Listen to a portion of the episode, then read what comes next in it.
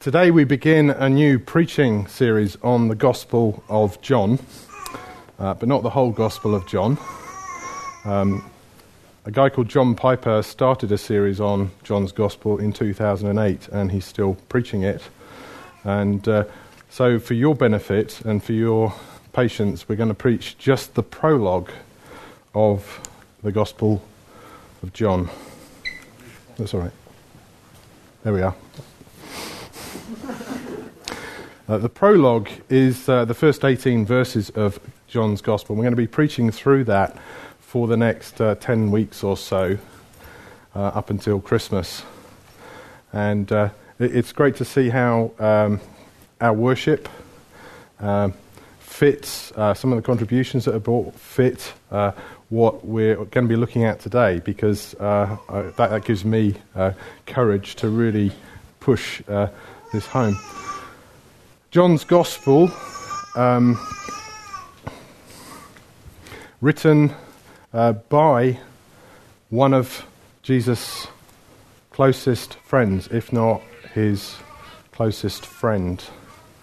And in the prologue, he's telling us beforehand what he's going to say through the whole gospel. It's not like um, keeping you in suspense right to the end. No, uh, there's a spoiler right at the start, and that's what we're going to look at today. So, uh, we, before we go any further, if you've got uh, your, a Bible with you, uh, please please turn to uh, John chapter one. We're going to read verses one to eighteen, and if you haven't brought a Bible, as a, as a punishment, I've made the font very very small.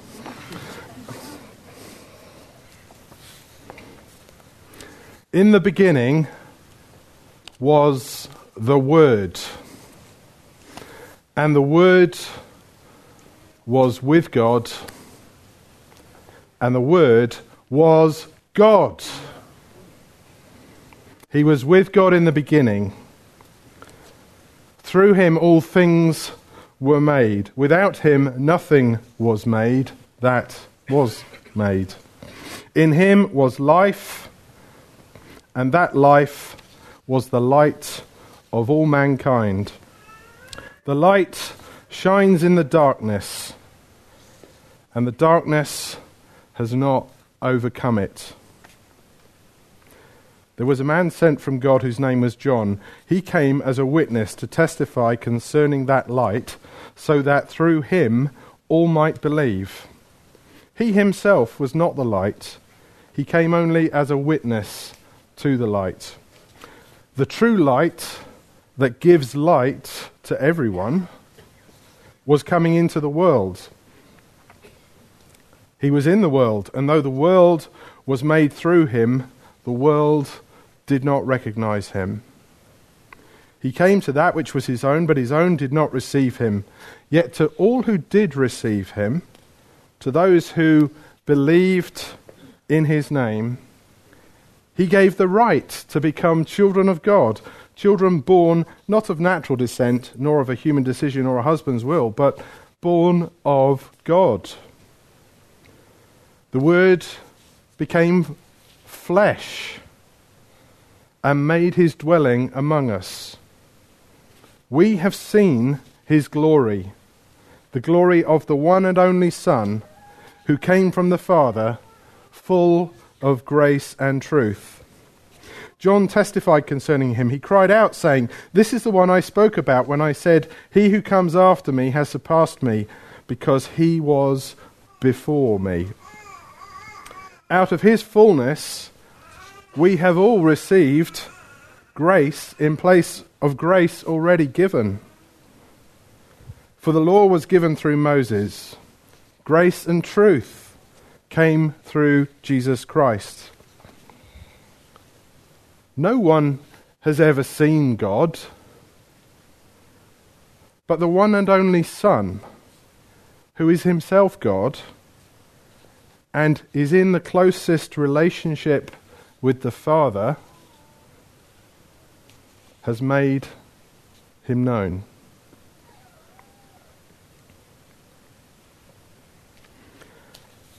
There's a theologian that some of you may have read, you may even have his commentaries, uh, Don Carson, and he writes uh, John's prologue is like a foyer. a foyer. you were waiting outside to come in here to worship God, and, and he'd say, Well, it's like waiting outside, uh, ready to go in uh, to the rest of John's Gospel, simultaneously drawing the reader in and introducing the major themes. Many of the central thematic words of this gospel are first introduced in the verses life, light, witness, true, uh, in the sense of genuine and ultimate, and glory and truth. But supremely, the prologue summarizes how the Word was with God in the very beginning came into, and how he came into the sphere of time, history, and tangibility. Tangible, touched. In other words, how the Son of God was sent into the world to become the Jesus of history, so that the glory and grace of God might be uniquely and perfectly disclosed. The rest of the book is nothing other than an expansion of this theme.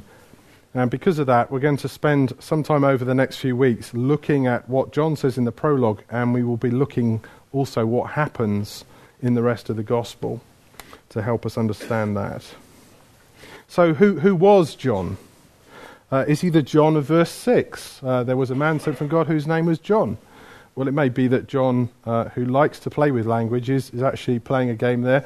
But no, he, we know that this John that he's talking about is actually John the Baptist. Uh, he never calls him John the Baptist as such. He says that John came baptizing later on, but there's John testified saying, and we know from that that it is John the Baptist he's talking about. In fact, John never actually talks about himself as John in his own gospel. He always refers to John the Baptist as John and himself as sometimes the disciple that Jesus loved or uh, the other disciple. Uh, and it's fairly clear from the context when John is talking about himself. John was an eyewitness and he was one of the first disciples.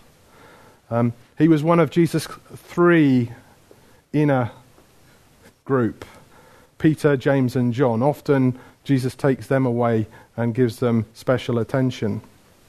Peter, James, and John were all fishermen, and James and John uh, worked in one business, and Peter and Andrew uh, worked in another.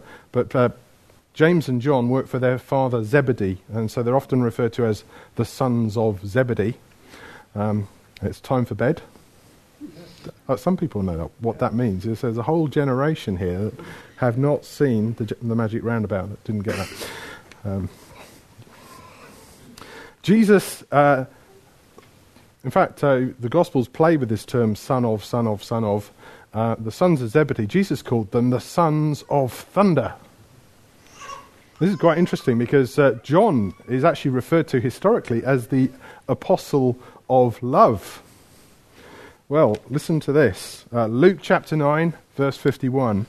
Jesus is on his way to die in Jerusalem, and he plans to pass through a Samaritan village. But it says here, but the people there did not welcome him because he was heading towards Jerusalem. When the disciples James and John saw this, they asked, Lord, do you want us to call down fire from heaven to destroy them? But Jesus turned and rebuked them. This is James and John, the sons of thunder.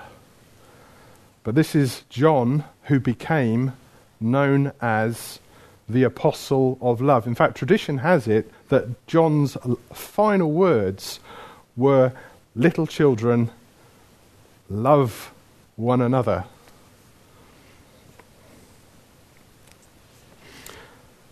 John is also one of the twelve. He's one of the three. He's one of the twelve. The twelve apostles specifically chosen because they had been with Jesus from the beginning and they had seen Jesus raised from the dead. He does describe himself as the disciple Jesus loved, and he was very close to Jesus. In fact, at the Last Supper, John is able to lean back and ask Jesus a question. Uh, he's that close. He saw Jesus crucified, he saw him die, he saw him dead, buried, he saw him raised to life, and he saw him ascend into heaven. He saw a lot, and he wants what he saw to carry some weight with us this morning. Uh, so, John's Gospel was probably written sometime between AD 55 and AD 90, say AD, AD 80. We don't know for sure. Uh, there is a famous fragment, I think I showed you a few weeks ago. Uh, there's a famous fragment it's about, uh, it's reckoned by many to be from AD 125. Um, and John also wrote three letters uh, 1, 2, and 3 John. And the last book of the Bible, uh, the book of Revelation. So, why, why did John write so much? Why did he write so much? Well, believing in Jesus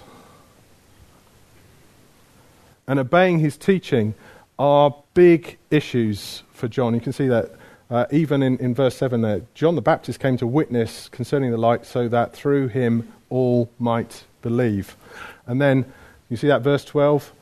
Yet to all who did receive him, to those who believed in his name, he gave the right to become children of God.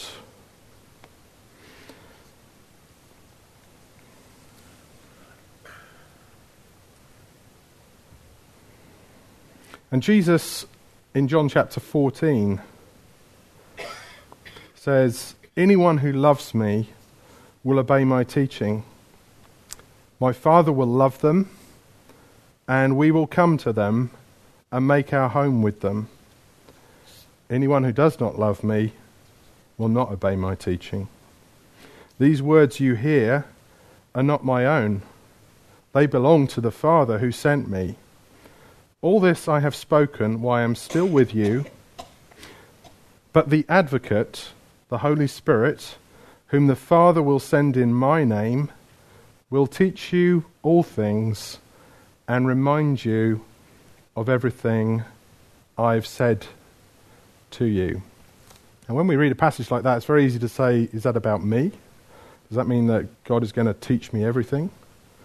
Uh, but when Jesus says that in John 14, he's talking to his disciples, including John. He's saying to John, uh, You're going to remember the things that I said and did, and the Holy Spirit's going to help you with that. And perhaps if we want to understand why John wrote, it's that he's carrying the weight of these things that Jesus said and did. He knows that in believing in Jesus, people have life in his name. And it's probably easiest for us to look at another example of a, an incident in John's Gospel, in John chapter 20. I don't know if you struggle with doubts about who Jesus is or why he came, but some of his closest friends had doubts. In fact, one of them has a nickname doubting Thomas because he didn't believe that Jesus had been raised from the dead. Uh, if doubting Thomas, one of the twelve, cannot understand that Jesus is, and believe that Jesus has been raised from the dead, what, what hope do we have, quite frankly? So let's, let's just read the story.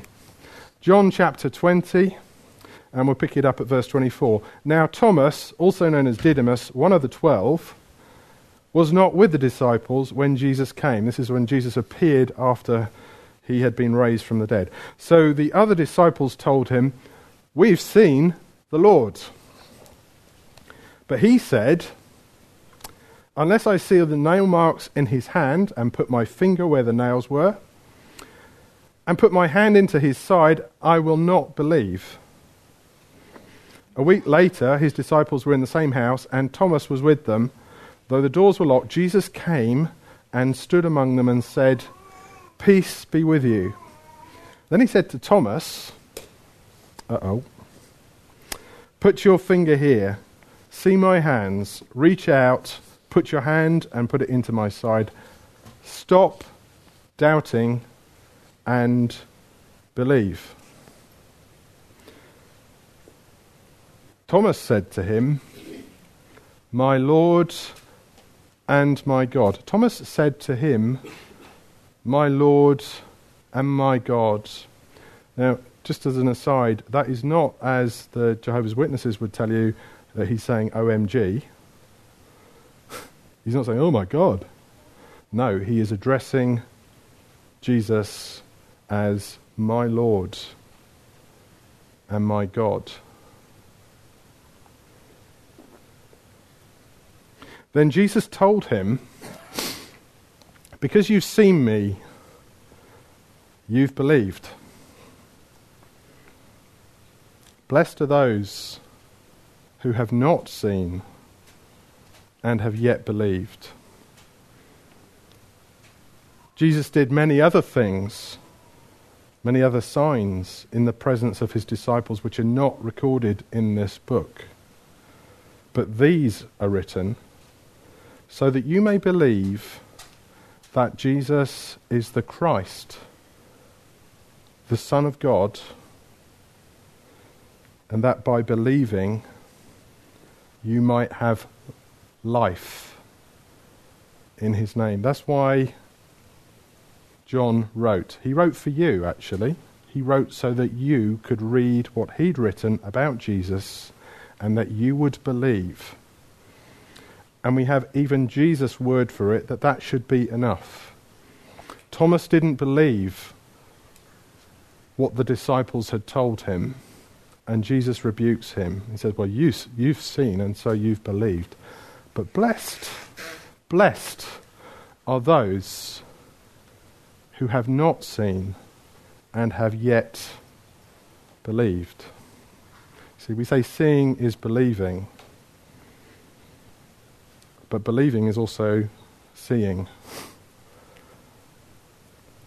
John says, We saw, we beheld his glory.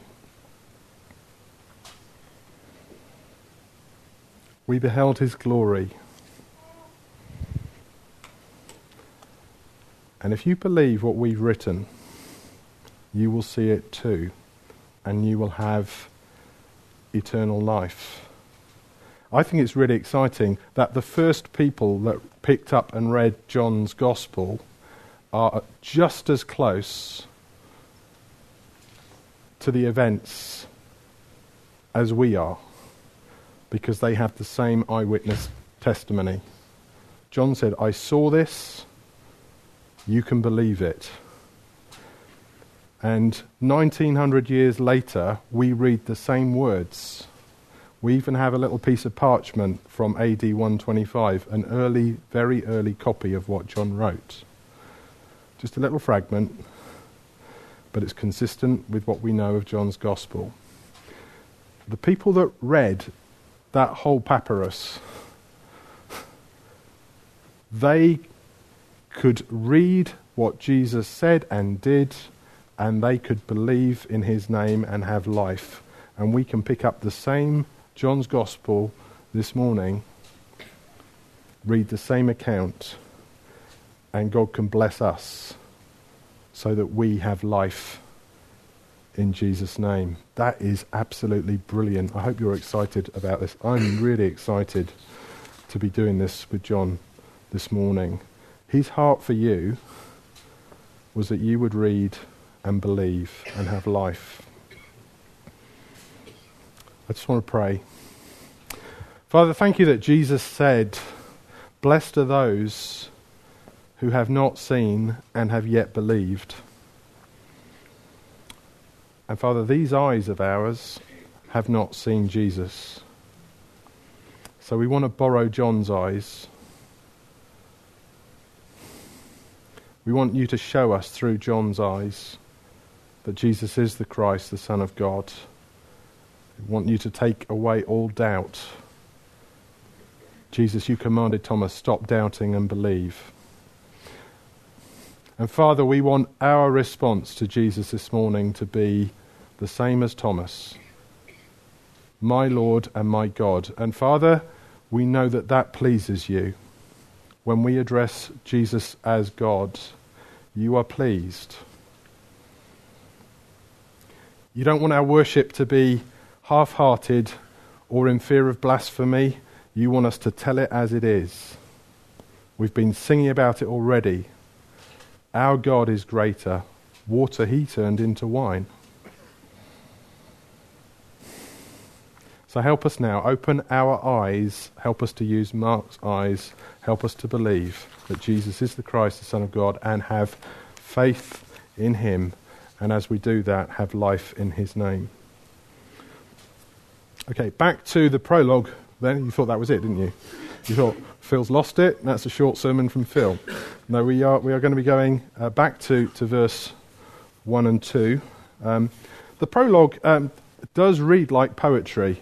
I think that's because um, uh, it, it's intentional. It's probably lost in, in the, you know, because we translated it from Greek into English. But you can see there's a, an amount of word play, can I say. There's, there's also creative use of words. Uh, words appear a lot, like word, God, uh, beginning, made, darkness, light, life. All the way through, these words are used uh, repetitively uh, to help us uh, understand. I think it's to help us uh, remember. poetry is sometimes easier to remember, isn't it, than, than just straight prose. And it's also there to help us meditate on it. In the beginning was the Word, and the Word was with God, and the Word was God. He was with God in the beginning. Uh, there's, there's, also there's a, just a lovely structure to that, isn't there? There's uh, in the beginning, in the beginning. It, it's all sort of tied together. And, and, there's a lot you could read actually about the structure. Now we're going to destroy that a little bit because we're going to be working through it in fairly small chunks. Um, but one of uh, the marks, says John Piper, of this gospel is that the weightiest doctrines are often delivered with the simplest words. Uh, this could not get simpler, and yet it could not get any weightier. The Word, who became flesh and dwelt among us, Jesus Christ, was and is God. In the beginning was the Word, and the Word was with God, and the Word was God. He was with God in the beginning. Poetry, memorable words. It's a bit like when we sing, isn't it? Some people say our, our singing is very repetitive. I, I don't think that's a bad thing. Scripture is repetitive, it helps us uh, remember. What's important is uh, what we sing is true. And uh, we, we try to guard that really, really well here. That what we sing, you might think it's repetitive, um, but it's important that it is true. And uh, so, in these very simple words, uh, there are truths that boggle the smartest believing minds. How is that possible to be with God and to be God at the same time? It's a bit like uh, this equation, isn't it? Um, e equals mc squared. It's uh, Einstein's uh, equation of energy mass equivalence. Um, everyone knows E equals mc squared. Uh, there's probably a handful of people, or one or two people in the room, that could even get anywhere towards explaining what that means. You can write it down, in just one, two, three, four, five symbols. And people spend their lives trying to understand it, to prove it, to disprove it. Uh, we have spent billions of euros uh, building big machines to explore this. Uh, but much more, the expression, in the beginning was God, was the Word, and the Word was with God, and the Word was God. He was with God in the beginning. John says this is the first thing I want you to get. There's the prologue, which is about 18 verses of what I'm going to tell you, but before we go anywhere, he says, Do you know what? The most important thing for you to get as we start out on this journey in John's Gospel is that Jesus was with God in the beginning and that Jesus is God. That's a bit, bit of a spoiler, isn't it? Some of the other Gospels will leave you waiting. Mark leaves you almost right to the end. But John says, I want you to get this up front. I want you to be wowed. I want you to be awestruck. I want you to be bowled over by who Jesus is. So I'm just going to break this up into four sections. We're going to talk about the Word. Uh, we're going to talk about in the beginning. We're going to talk about with God and was God. So in the beginning was the Word. Just a, an aside, uh, when we say the word, uh, we're not talking about the scriptures. That's a, a, a phrase that generally uh, we, we, we, sometimes use. The scriptures almost use that phrase itself um, a little bit, uh, but it can turn into a bit of a jargon and say, you know, come and sit down and show me in the Word of God. Um, and that's true, it is the Word of God. It's, uh, it's also described as the sword of the Spirit. Uh, but here we're talking about uh, the word as a concept of a person, supremely a person. And John Piper would say the most important thing we understand about the word is in verse 14 the word became flesh. Now, um, of course, in this series, I'm in danger at the beginning on treading on everyone else's toes because other people are preaching on. I can tread on my own toes at this point because, uh, God willing, um, John chapter 1, verse 14 is what I will be preaching on in a few, time, few weeks' time. Um, the Word became flesh, said John Piper, is the most important thing for us to grasp about the Word. And Don Carson says the Son of God was sent into the world to become the Jesus of history, so that the glory and grace of God might be uniquely and perfectly disclosed. The Word became flesh. But why Word? Well, it's, it's not just John that uses this language. If we turn to Hebrews, Hebrews chapter 1, some of you probably jumped ahead. Hebrews chapter 1, verses 1 to 4, the writer says, In the past, God spoke to our ancestors through the prophets at many times and in various ways. But in these last days, he has spoken to us by his Son, who he appointed heir of all things, and through whom he also made the universe. The Son is the radiance of God's glory and the exact representation of his being, sustaining all things by his powerful word. After he provided purification for sins, he sat down at the right hand of the majesty in heaven. So he became as much superior to the angels as the name he has inherited is superior to theirs. There are some people um, that knock on your door that will tell you that Jesus is an angel or he was the first thing that God created. Uh, the Bible doesn't teach that. Can I just be clear about that? The Bible teaches that Jesus is God and that Jesus was there in the beginning with God before there was anything. Uh, the people that knock on your door will, will bring their own translation of the Bible and uh, they will read to you from it. And they will read sections like Colossians 1.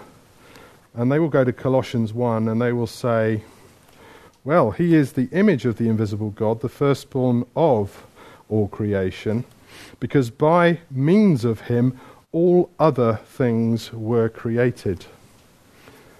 This is an early edition. I, I, collect versions of the Bible because I think it's useful to know how well people translate or how well they don't. And in this translation, uh, they've inserted the word other. There is no reason to put the word other in there, it's not in the Greek. This later edition is a little bit more honest, and you can have a look at this later if you like. Um, it, it has the word other in square brackets to, to acknowledge that the word wasn't there in the Greek, but we think it should be there. But can you see how that makes quite a difference to the way that we read the Bible? And when we get to John chapter 1, verse 1, they don't say the word was God, they say the word was a God. Again, the Greek doesn't do that, but we're running ahead. In these last days, God has spoken by his Son. God has spoken. God spoke in the past, by prophets, and in various ways. That's what the writers of the Hebrews, but in these last days, he has spoken by his Son. God's nature, his being, his character are all expressed in the being, nature, and character of Jesus. They're veiled, but they are there, and they are in what God did through Jesus and what God said through Jesus. God spoke, He revealed, He brought us a message, He brought us the ultimate message. The book of Hebrews is, is basically saying, and this was God's final word. This was the last word. This was the ultimate word. There was nothing more that could be said after Jesus had come. After Jesus had come, it had all been expressed. If you wanted to know God, you just had to look at Jesus. And Jesus was God. Jesus is the message, the word Logos is the Greek word. Logos. And as Carson was saying, he was tangible. You didn't just see him, you didn't just hear him, you could touch him. And that's what John says in his first letter. If you want to turn to 1 John chapter 1, verses 1 to 3. That which was from the beginning, which we have heard, which we have seen with our eyes, which we have looked at, and our hands have touched, this we proclaim concerning the word of life. The life appeared, we've seen it and testified to it, and we proclaim to you the eternal life which was with the Father and has appeared to us. We proclaim to you what we have seen and heard, so that you may have fellowship with us. And our fellowship is with the Father and with his Son, Jesus Christ. It's the last word. Uh, if there's another prophet that comes after Jesus and says, I've got more to tell you, he's a false prophet. Because the last word has been given. Jesus is the final word. He is the Word of God.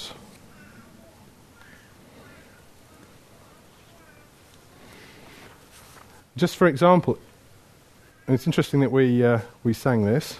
Um, wasn't what I was thinking. If you want to know the character of God as far as his love goes, if you want to know about the love of God, uh, we, it was quoted to us, uh, John chapter 3, verse 16, perhaps the most famous verse in the Bible. For God so loved the world that he gave his one and only Son, that whoever believes in him shall not perish, but have eternal life.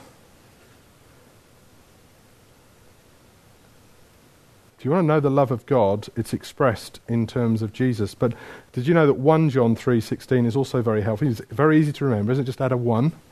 1 John 3:16. This is how we know what love is. Jesus Christ laid down his life for us. This is how we know. This is how we know what love is. And, and uh, Matt Redman in that song does, does that amazing thing. He actually takes those two scriptures and he inter- intertwines them. If you want to know what love is, look at Jesus, look at the cross. Okay, let's press on. In the beginning,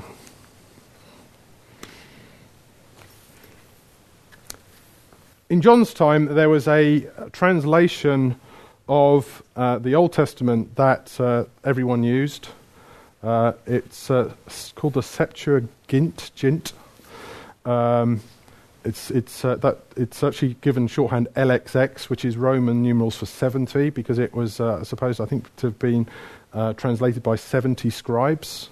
and it was in common use, and, and quite often when you find quotes from the Old Testament in the New Testament, it, it's, it's based on LXX.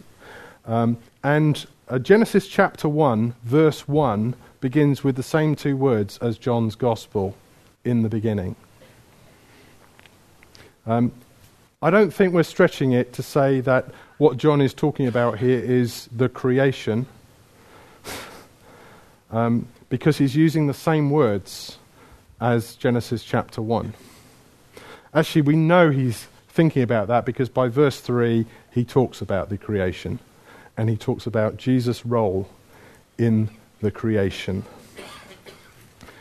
Through him all things were made. Without him nothing was made that has been made. Now, you don't need to be a Greek scholar on your doorstep with a Jehovah's Witness. Uh, you can just say, well, what does it say here? It says, through him all things were made. Okay. And they'll say, well, God made him first and they'll try and add that word other. But John takes away this possibility because he says, without him, nothing that was made was made. In the beginning, Jesus was there. Through him, all things were created.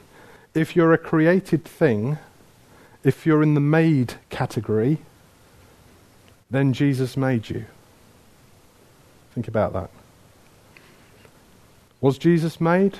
No, because if that would put him in the made category and he couldn't make himself. But John says if it was made, Jesus made it. That means Jesus made you.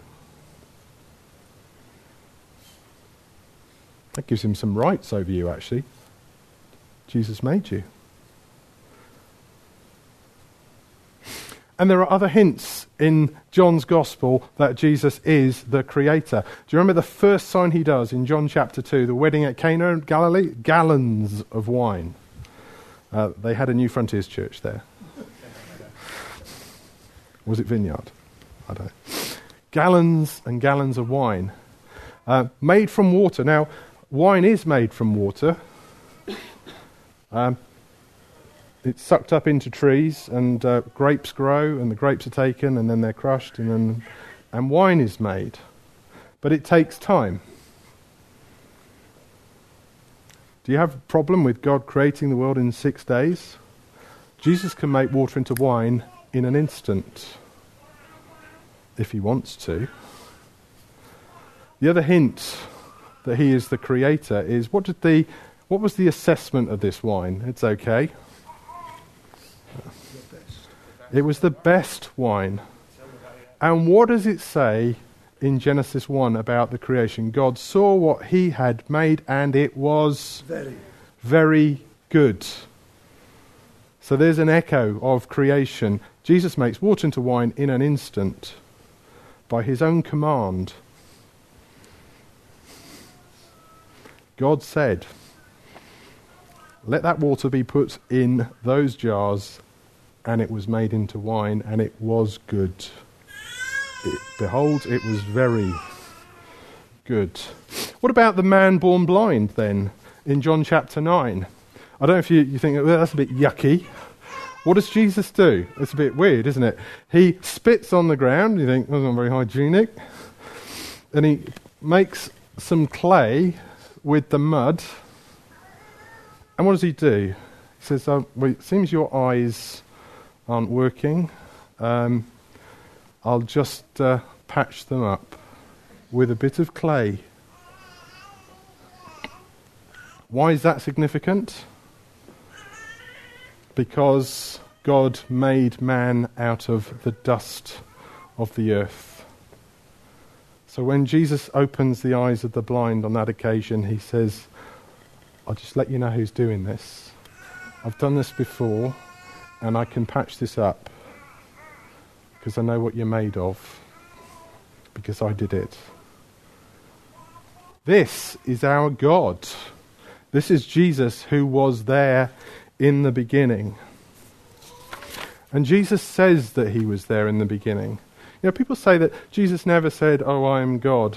But Jesus said lots of stuff that points to him being God. In John chapter 17, verses 1 to 5, uh, Father, the hour has come. Glorify your Son, that your Son may glorify you. For you granted him authority over all people, that he might give eternal life to all those you've given him. Now, this is eternal life, that they know you, the only true God, and Jesus Christ, whom you have sent. I have brought you glory on earth by finishing the work you gave me to do. And now, Father, glorify me in your presence with the glory I had with you before the world began. In the beginning was the Word. And then in verse 24 of chapter 17 Father, I want those you've given me to be with me where I am and to see my glory, the glory you've given me because you loved me before the creation of the world. And somehow we should have done that because the in the beginning and the with God are connected. And now we'll go to the biggie. In the beginning was the Word, the Word was his God, and the Word was God. The Word was with God, relationship. The Word was God. That's his very essence. How can that be? Aren't these things mutually exclusive? How can you be with and be?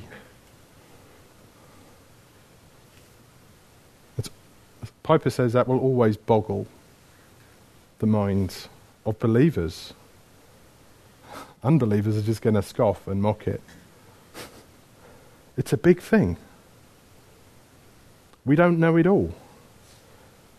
But the scripture teaches it, Jesus asserts it, and we're to believe it. We are monotheists. There is one God. Uh, we are also Trinitarians. God exists in three persons Father, Son, and Holy Spirit in relationship before all time, before there was E equals mc squared. They thought it up together in relationship. And Jesus is God. And if we'd gone on in uh, Genesis 1, uh, we would have found that even there, there's the language of you know, there's the, the spirit hovering on the water, but there's also, when it comes to making man, God says, Let us make man in our own image. And, and some of the Hebrew scholars through the years, uh, not Christians, have said we think there is more to God than just one person. And uh, we know who he is. One divine essence, three distinct persons in relationship with each other. From the beginning, before the creation of time and space and energy and matter. And they didn't need us. What Anthony brought to us at the beginning to encourage us to worship is you know, God's not going to love us more because we worship Him more because he needs it. He doesn't need it. But he commands it for his glory. And they didn't create us because, well, they were feeling a bit lonely. No, they weren't lonely. Father, Son, and Spirit, before all time, were in perfect relationship and complete. And God chose for his own glory to create.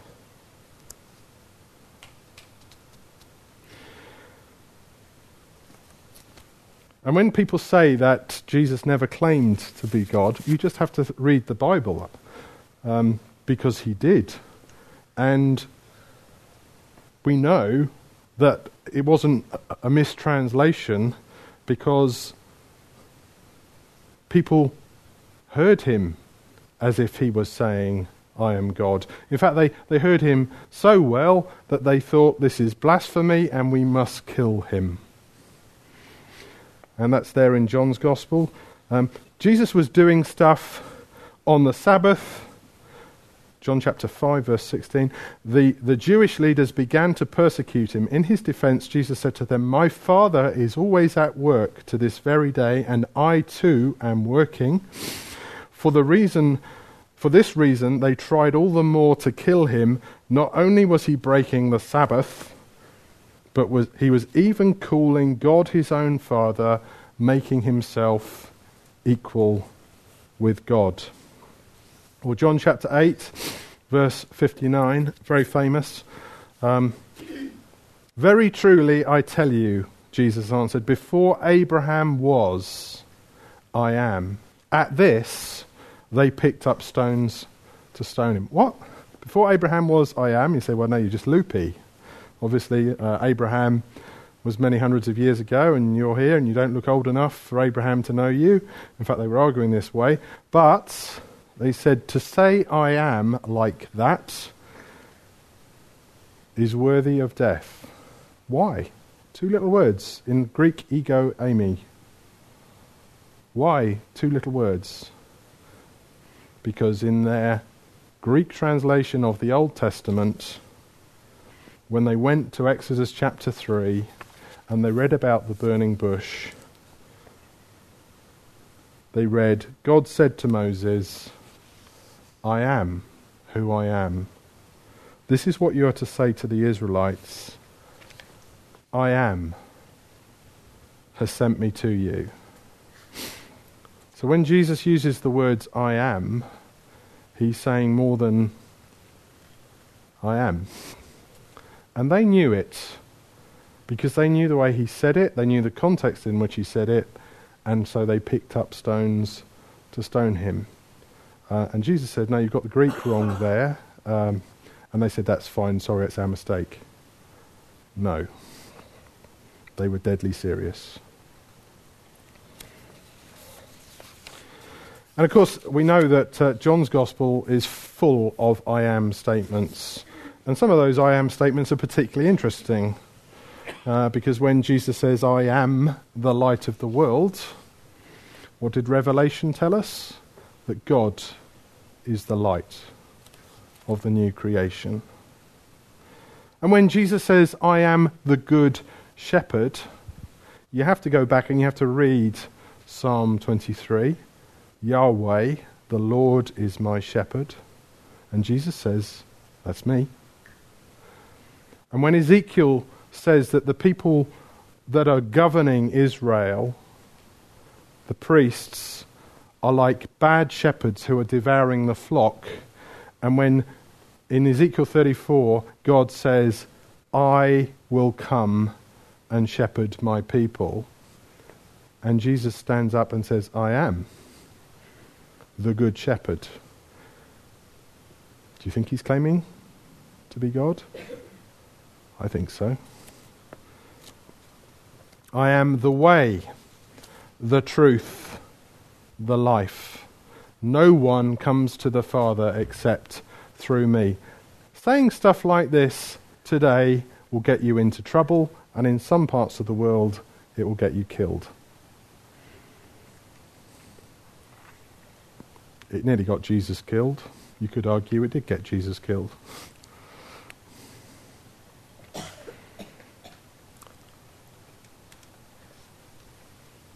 It's dangerous stuff, this, but it's the truth. And we need to be able to worship Jesus as God as we have this morning unreservedly.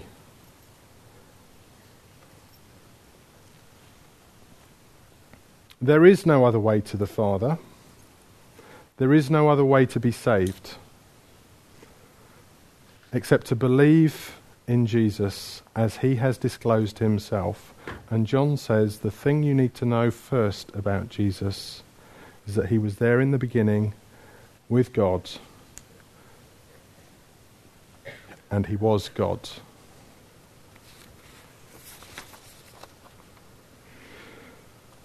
The Word was with God as God's eternal fellow. The Word was God as God's own self.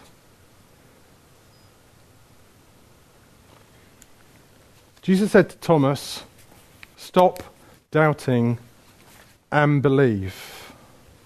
Thomas says to him, My Lord and my God. And Jesus says, No, no. Don't say that to me. No, he doesn't. Because he wants us to worship Jesus as God. He doesn't go around seeking the glory for himself, he seeks it for his Father. But just so you know, when you sing, This is our God, about Jesus, when you sing, water you turned into wine, our God is greater. You sing it with all your might because it's true and it's important that the world can hear it because it's the only truth. If you need to know enough about God to be saved, to have life by his name, then you have to know that Jesus is God. You have to confess Jesus as Lord, and that will change your life. A famous uh, cricketer and public school guy from the uh, 1800s, uh, died in 1933, I think, uh, famous uh, for giving up all his wealth and all his position and all his accolades as a sportsman. Um, Charles Thomas Studd, uh, very famous um, statement if Jesus Christ is God, and died for me, then no sacrifice can be too great for me to make for him.